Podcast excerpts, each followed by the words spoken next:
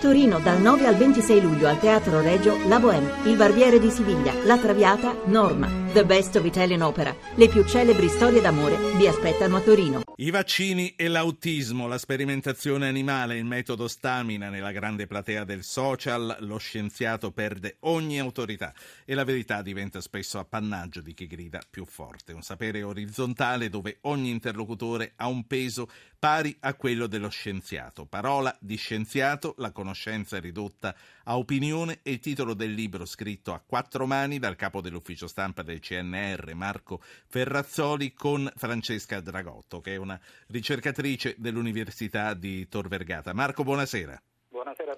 Siamo colleghi, ci diamo del tu. Invito i nostri ascoltatori che sono anche molto attivi su Facebook e si fanno sentire, si fanno sentire anche con noi, con noi contro di noi, eccetera. Insomma, invito anche loro a partecipare con un messaggio al 335 699 2949. Ferrazzoli, quindi alla fine Umberto Eco aveva ragione, vincere a chiacchiera da bar che viene contrapposta con pari peso alla, alla parola dello scienziato.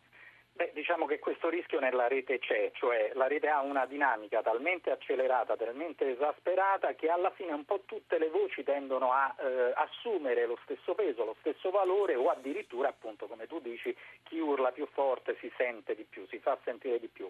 Su alcuni argomenti, quelli che riguardano la scienza, la conoscenza, invece esiste un principio che è quello dell'autorevolezza oggettiva, della competenza che non dovrebbe mai essere dimenticato, anche se io devo dire che la colpa non la possiamo dare soltanto ai media 2.0 perché tra i casi che abbiamo trattato nel libro, quello di Stamina, al quale abbiamo dato anche la copertina, in realtà il volano di eh, bu- una bufala, quella che poi si è rivelata essere una bufala, è stato soprattutto prima di tutto televisivo, da parte di una trasmissione che ha dedicato una serie sì. di puntate a, a Vannoni promuovendo un protocollo presunto che non aveva Quindi sono i media tradizionali, tra l'altro ci, ci, ricordiamo che i social nemmeno c'erano all'epoca del professor Di Bella e si scatenarono delle cose analoghe più o meno. Infatti, infatti, addirittura prima ancora c'erano stati precedenti protocolli, quindi no, non è solo una questione di tipologia mediatica, anche se naturalmente la rete amplifica un po' tutto, amplifica anche questo fenomeno. Sì, ehm, secondo te l'approccio di Eco è stato troppo aristocratico da questo punto di vista o um, dobbiamo comunque riorganizzare la comunicazione perché c'è qualcosa che eh, comincia a non andare davvero? Enco, se posso mm, fare una battuta, mi ha colpito perché lui è autore di Apocalittici integrati, in questo caso un po' la parte dell'Apocalittico. Ho pensato, ho pensato alla stessa cosa, sì. è sembrato averla fatta, però il principio di una cautela che lui ha lanciato è sicuramente da... Io dico una cosa, un tempo noi andavamo dal medico, il medico ci diceva una cosa e noi ci fidavamo, un tempo il professore rimproverava uno studente e il genitore solidarizzava con il professore. Oggi se il professore rimprovera lo studente, il genitore solidarizza con il figlio. Sì, perché va su Wikipedia e dimostra che c'aveva ragione il ragazzo e non il professore. Esattamente, e quando il medico ci dice una cosa, noi arriviamo già preparati da quello che abbiamo letto su internet e pretendiamo di discutere alla pari. Capiamo bene che questo non è un sistema che ci porta lontano. Sì, eh, c'è un medico in linea, eh, mi segnalano, è il signor Carlo da Lecce. Dottore, buonasera. Sì, buonasera. Medico generico o specialista? Eh, sono un stato un uh, medico internista ospedaliero. Ma non lo è oh. più, quindi da lei il sono, paziente non viene più con la diagnosi sono, che si è già sono, fatto?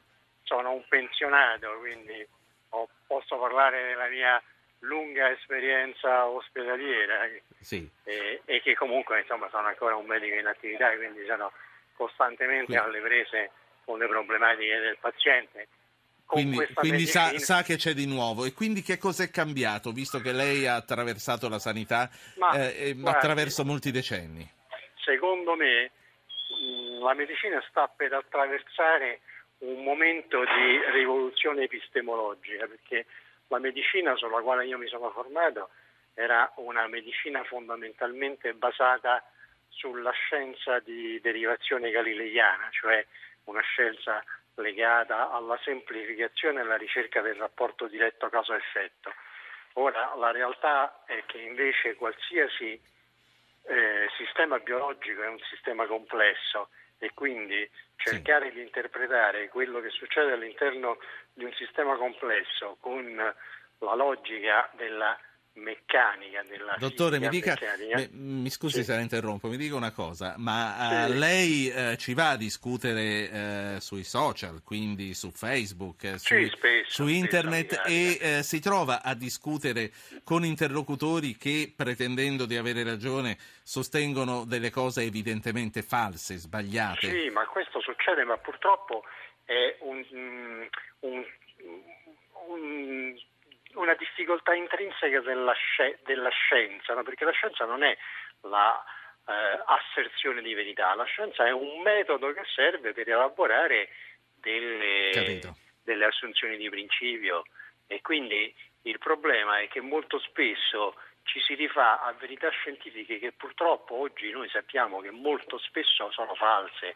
Sono false primo perché non esiste più la ricerca libera e quindi noi, noi scambiamo per ricerca. Professore, invece... eh, lei, lei, ci sta portando molto lontano. Io vorrei tenere la nostra discussione sì, no, sul 2.0, quindi la saluto, la ringrazio e torno a Marco Ferrazzoli e quindi a questa verità che non è vera. Però il dottore aveva ragione nel senso che è vero che noi andiamo verso un sistema sempre più complesso, cioè la rete ci mette a disposizione una quantità di dati che noi non abbiamo mai governato, ma proprio per questo dobbiamo ridare allo specialista, a colui che di un argomento ha una competenza, una conoscenza approfondita, un certo eh, valore, un'autorevolezza gliela dobbiamo Senti, riconoscere. Marco, ci sono cose che fanno anche seriamente dei danni. Tu hai citato Stamina e lì comunque ci sono dei procedimenti penali, c'è, eh, c'è la giustizia che sta facendo il suo corso. A me una cosa che preoccupa ancora di più è la campagna antivaccinale che eh, si è sparsa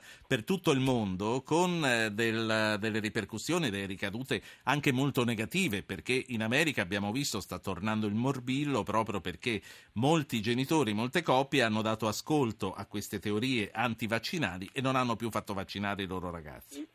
Il presunto nesso tra le vaccinazioni e l'insorgenza dell'autismo fu sostenuto un'unica volta in un articolo pubblicato, ahimè, su una rivista autorevole che poi lo ritrattò. L'autore di questo articolo è stato radiato dall'Ordine dei Medici britannico, quindi direi che non c'è più da discuterne, eppure a distanza di tanti anni noi abbiamo non soltanto questa fola propalata per la quale questo nesso esisterebbe, ma addirittura delle sentenze che condannano il Ministero della Sanità a risarcire genitori di bambini autistici attribuendo l'insorgenza dello spettro autistico a questa vaccinazione. Ma soprattutto abbiamo genitori che non fanno vaccinare i loro bambini, con un danno non solo agli individui ma anche alla società, perché se la società è protetta è perché la maggior parte, la stragrande maggioranza sono vaccinati, ma se aumentano quelli non vaccinati poi eh, le epidemie ritornano. Sperimentazione animale, c'è stata una donna ammalata che è stata crocifissa su Facebook. E questo purtroppo è un, un problema che ancora nei giorni scorsi i ricercatori hanno sollevato con un appello al Ministro della Sanità.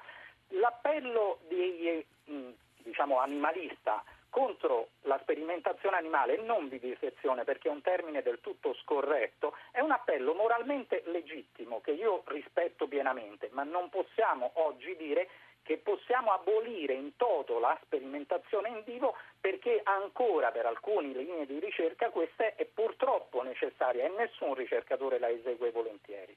Faccio parlare un ascoltatore, eh, questo Giovanni è un erborista, vive a Grosseto. Buonasera Giovanni. Buonasera. Prego. Grazie e complimenti. Grazie. Volevo dire solo una cosa. Per quale motivo in Italia siamo così indietro con le erbe, con le piante, quando invece in tutti gli altri paesi, la Francia, l'Inghilterra, la Germania, sono avanzatissimi, hanno degli ospedali sì. e via di seguito. Qui sotto Grosseto, al Pitigliano, stanno cercando di chiudere un ospedale che cura anche. Allora, mi fermo sulla sua domanda anche perché un minuto prima della fine vorrei che Ferrazzoli rispondesse. La Toscana è una regione italiana da questo punto di vista che fa eccezione, cioè prevede eh, all'interno del servizio sanitario pubblico una serie di pratiche, diciamo così, alternative. Si tratta di pratiche che hanno il grande vantaggio di non far male, ma si tratta di no, pratiche. Tra l'altro, hanno... qui lui sta parlando di erbe, quindi di fitoterapia, di che non è eh, omeopatia, sì, certo. dell'omeopatia in realtà nel libro, ma si tratta di pratiche che hanno, diciamo così, il vantaggio di non fare male ma pratiche per le quali non c'è nessuna validazione scientifica e se queste sulla, fi- sulla fitoterapia però mi risulta che delle validazioni ce ne siano allora, anche sull'omeopatia c'è un dibattito in corso, ma come dire, non possono essere considerate sostitutive, alternative in toto alla medicina allopatica, alla medicina tradizionale. L'importante anche in questo, come dire, è un principio di ragionevolezza e moderazione. Sì, eh, allora, per concludere, come se ne esce? Eh, nel vostro libro, che eh, lo ripeto, eh, si chiama, mi è sfuggito, Parola, Parola di, di scienziato, scienziato, la conoscenza ridotta a opinione. L'editore chi è? Sì, universitaria. Come se ne esce? Se ne esce con una maggiore consapevolezza, lavorando soprattutto ovviamente nell'età della formazione scolastica, da parte dei ricercatori, anche con uno sforzo a avvicinarsi in termini più comprensibili al grande pubblico. Ma la disinformazione da rete come può essere combattuta? Soltanto con una presenza in rete di buona informazione, cercando di scacciare la moneta cattiva con quella buona, per quanto difficile questo sia. Grazie, grazie a Marco Ferrazzoli a che insegna teorie e tecniche della conoscenza all'Università di Roma Tor Vergata